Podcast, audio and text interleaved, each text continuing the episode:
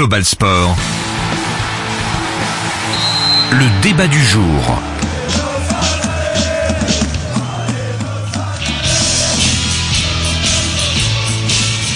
Salut à tous, bienvenue dans 10 LHC, votre podcast du Lausanne Hockey Club. Ça fait désormais une semaine que nous sommes en vacances, l'occasion de dresser un bilan en 10 minutes chrono.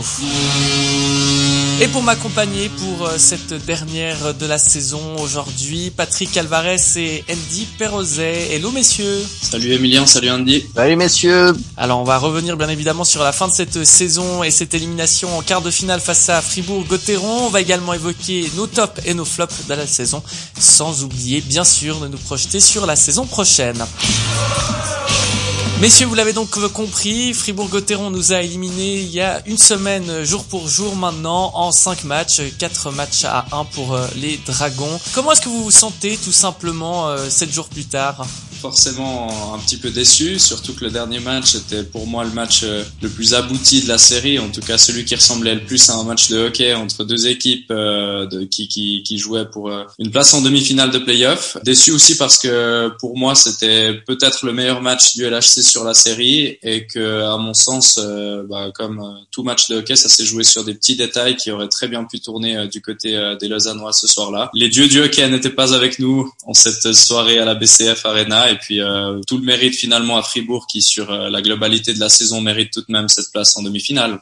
Ouais, déçu, oui et non, c'est clair qu'il y a une part de déception. Après, moi je m'y attendais quand même un petit peu, où au final on était très proche et très loin en même temps, je pense, de passer ce tour-là contre Fribourg. Oui, il y a quand même une part de déception, mais voilà, les situations spéciales auront coûté vachement cher aux Lausanne Hockey Club. Puis je pense que c'est vraiment la chose qui a fait la différence sur cette série ici. Est-ce que ce match numéro 5, finalement, il reflète l'ensemble de la série? On a vu Lausanne qui a plutôt dominé l'ensemble de la rencontre, mais face à cette équipe vaudoise, des Fribourgeois très réaliste. Oui et non, parce que Lausanne a marqué 2 goals en powerplay, donc c'est pas forcément un très bon résumé de la série vu que c'est pas arrivé très souvent. Bon, c'est là où on voit l'efficacité du powerplay de Fribourg, et il y a quand même aussi, je me réjouis de voir le powerplay de Fribourg contre Zurich. Est-ce que c'est vraiment le powerplay de Fribourg qui est excellent ou le boxplay de Lausanne qui est quand même pas incroyable? Moi, je crois qu'il y a un peu des deux qui jouent là-dedans. Au final, avec la saison que le Lausanne Hockey Club a fait sur l'entièreté, entre guillemets, je pense pas qu'on puisse dire qu'on soit vraiment déçu. Puis au final, la logique du classement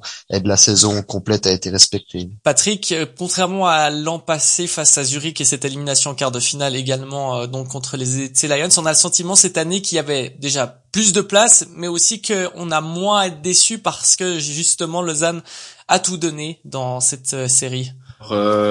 Plus de place, peut-être parce que c'était Fribourg en face et puis que Fribourg peut faire moins peur que les Zurichois, même si ils ont fait une saison excellente et que, à nouveau, comme je le disais tout à l'heure, ils méritent leur place en demi-finale. Maintenant, est-ce que oui, Lausanne a tout donné dans cette série? Je pense que oui. Lausanne a joué en dents de scie tout au long de la saison, a commencé à jouer au hockey, je dirais, en début d'année 2022. Depuis le retour des JO, ils ont fait vraiment une fin de saison incroyable avec des pré-playoffs où ils ont donné tout ce qu'ils avaient. Contre Fribourg, ça s'est joué à des détails, ça aurait très bien pu tourner du côté des Lausannois, mais la logique est respectée, donc déception, oui, mais pas plus que ça. En un mot, Andy, où est le plus grand regret de cette série et de cette saison dans sa globalité?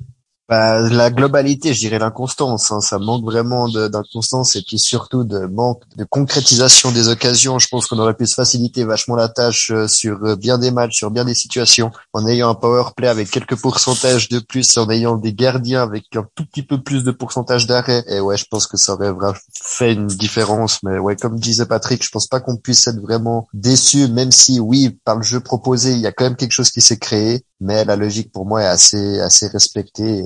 Et ouais. Et on va passer au MVP de cette saison 2021-2022. Alors messieurs, j'aimerais tout d'abord vous entendre côté lausannois. Quel est votre meilleur joueur côté lausannois en cette saison? C'est vrai que c'est dur à dire. Après, c'est clair qu'il y a l'indéniable Secac qui a vraiment fait une deuxième partie de saison qui est assez incroyable.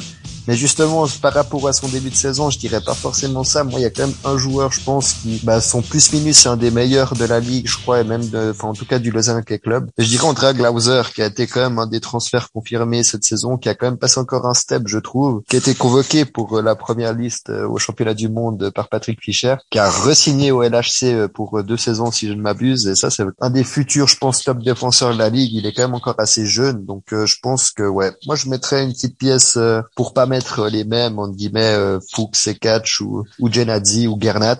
Je mettrais plus un Glauser qui, on avait des attentes sur ce joueur-ci et il les a relevés, je trouve. Andrea Glauser qui a effectivement prolongé jusqu'à 2025 avec le Lausanne Hockey Club, donc le top d'Andy. Du côté de Patrick, vous avez l'air assez sceptique, vous arrivez pas forcément à nous sortir un nom, j'ai l'impression. C'est-à-dire que, ouais, c'est un petit peu difficile à dire parce que la saison a été tellement en dents de scie du côté des Lausannois que j'arrive pas comme ça à sortir un nom. Alors forcément, pendant les matchs qui ont commencé à compter, les pré-playoffs, j'aurais dit, ouais, c'est catch. Je pense que l'arrivée de Milly a aussi fait beaucoup de bien aux Lausannois. Moi, j'ai beaucoup aimé la ligne avec Francis Paré, mais là, on est vraiment en train de parler d'un épisode au sein même de la saison. Dans la globalité, en effet, je rejoins assez Andy sur le fait que Glauser a été bon. Moi, j'ai trouvé que Aurélien Marti aussi a pris une dimension un petit peu différente cette année, mais sans être non plus extraordinaire. Oui, bah globalement, un peu déçu de la saison en dents de scie du LHC parce que sur le papier, je pense que voilà, au niveau du contingent, c'est clairement dans le top 4 de la Ligue. Et puis, on a dû batailler jusqu'au bout pour aller en pré-playoff. Et ma foi, on se fait sortir en quart de finale de manière assez logique face à Fribourg. Donc. Et votre déception, si on a une? C'est dur à dire quand même. Déception, moi je mettrais presque une pièce sur la fin de saison, sur les gardiens en général presque. Avoir des gardiens qui sont en dessous des 90% d'arrêt, je pense à passer. Alors certes, il y a aussi la défense qui rentre en jeu, mais... je pense que ça facilite pas la tâche et on a bien vu quand même en play-off où la différence aussi s'est faite quand même avec un Reto Berra qui était très très solide, très rarement mis en difficulté, et quand on a eu un Stéphane ou un Bolsazer qui au final sur les 5 matchs de play-off, voire les 3 même aussi de pré-play-off face à Ambry, n'ont pas fait vraiment un ou deux arrêts vraiment clés ou qui puissent... voilà. Pour moi, ils n'ont pas forcément fait la différence, en tout cas avec le niveau des gardiens qu'on avait, le duo de gardiens qu'on avait, je pense qu'on aurait pu espérer avoir une meilleure moyenne. Alors de mon côté, à nouveau, les déceptions, il y en a plusieurs. Sans vouloir lui jeter la pierre, je pense que Christoph Bertschy pour sa dernière saison à Lausanne n'a pas été flamboyant. Lui qui est quand même amené à être à jouer un rôle de leader dans l'équipe, il est passé au travers de la saison de manière générale et dans les playoffs, il a eu du mal à se montrer décisif. Quoique sur les dernières rencontres où il jouait un petit peu en première ligne, ça allait mieux, mais quand même. Et puis de manière générale, je trouve que les leaders qui ont manqué de constance, Damien Riat qui sur certains matchs de play-off n'a pas non plus été décisif alors que c'est un tout grand joueur. Jason Fuchs, il a fait un match où il a marqué 8 points, d'accord, mais de manière globale, j'ai pas l'impression qu'il ait été déterminant non plus tout au long de la saison. Globalement déçu de tous ces joueurs qui sont des top players en Suisse et qui n'ont pas su du côté du LHC cette saison vraiment se montrer tranchant et déterminant dans les moments clés. Si je peux juste rebondir sur ce que dit Patrick, et c'est vrai qu'on pourrait en dire plusieurs des déceptions du côté lausannois. Après, faut aussi quand même voir, je pense, quel joueur a été dans la bonne chemise dès le début de la saison. Pour moi, Jason Fuchs n'est pas un centre numéro 1 d'une équipe. Il a dû prendre ce rôle-ci parce que, Milly est arrivé seulement pour les 15 derniers matchs de la saison. Donc c'était aussi compliqué, je pense, d'avoir. Mais par contre, un Riat, pour moi, on attend beaucoup plus. Un Chris Bertschy, c'est clair qu'on en attend beaucoup plus. Un C4, je trouve hallucinant le changement de volume de jeu en quelques semaines après la pause olympique. Enfin, tout ça, c'est clair qu'on devrait en attendre beaucoup plus. Et ouais, en sortir un, c'est presque compliqué parce qu'on pourrait dire presque une grande partie de l'effectif lausannois, ce qui était quand même un petit peu en dedans. Vous n'avez pas mentionné dans les tops ou le flop l'entraîneur du Lausanne Hockey Club, John Foust. On va en parler à l'instant. Et oui, on va rapidement terminer dans ce 10 LHC parce qu'on est déjà en train de jouer les prolongations, l'overtime dans ces 10 minutes. John Foust qui devrait être, selon toute vraisemblance, c'est ce qui a été déclaré à nos confrères de 24 heures, l'entraîneur du Lausanne Hockey Club la saison prochaine. Alors un choix qui déjà fait couler un peu d'encre, les supporters ne sont pas forcément tous satisfaits.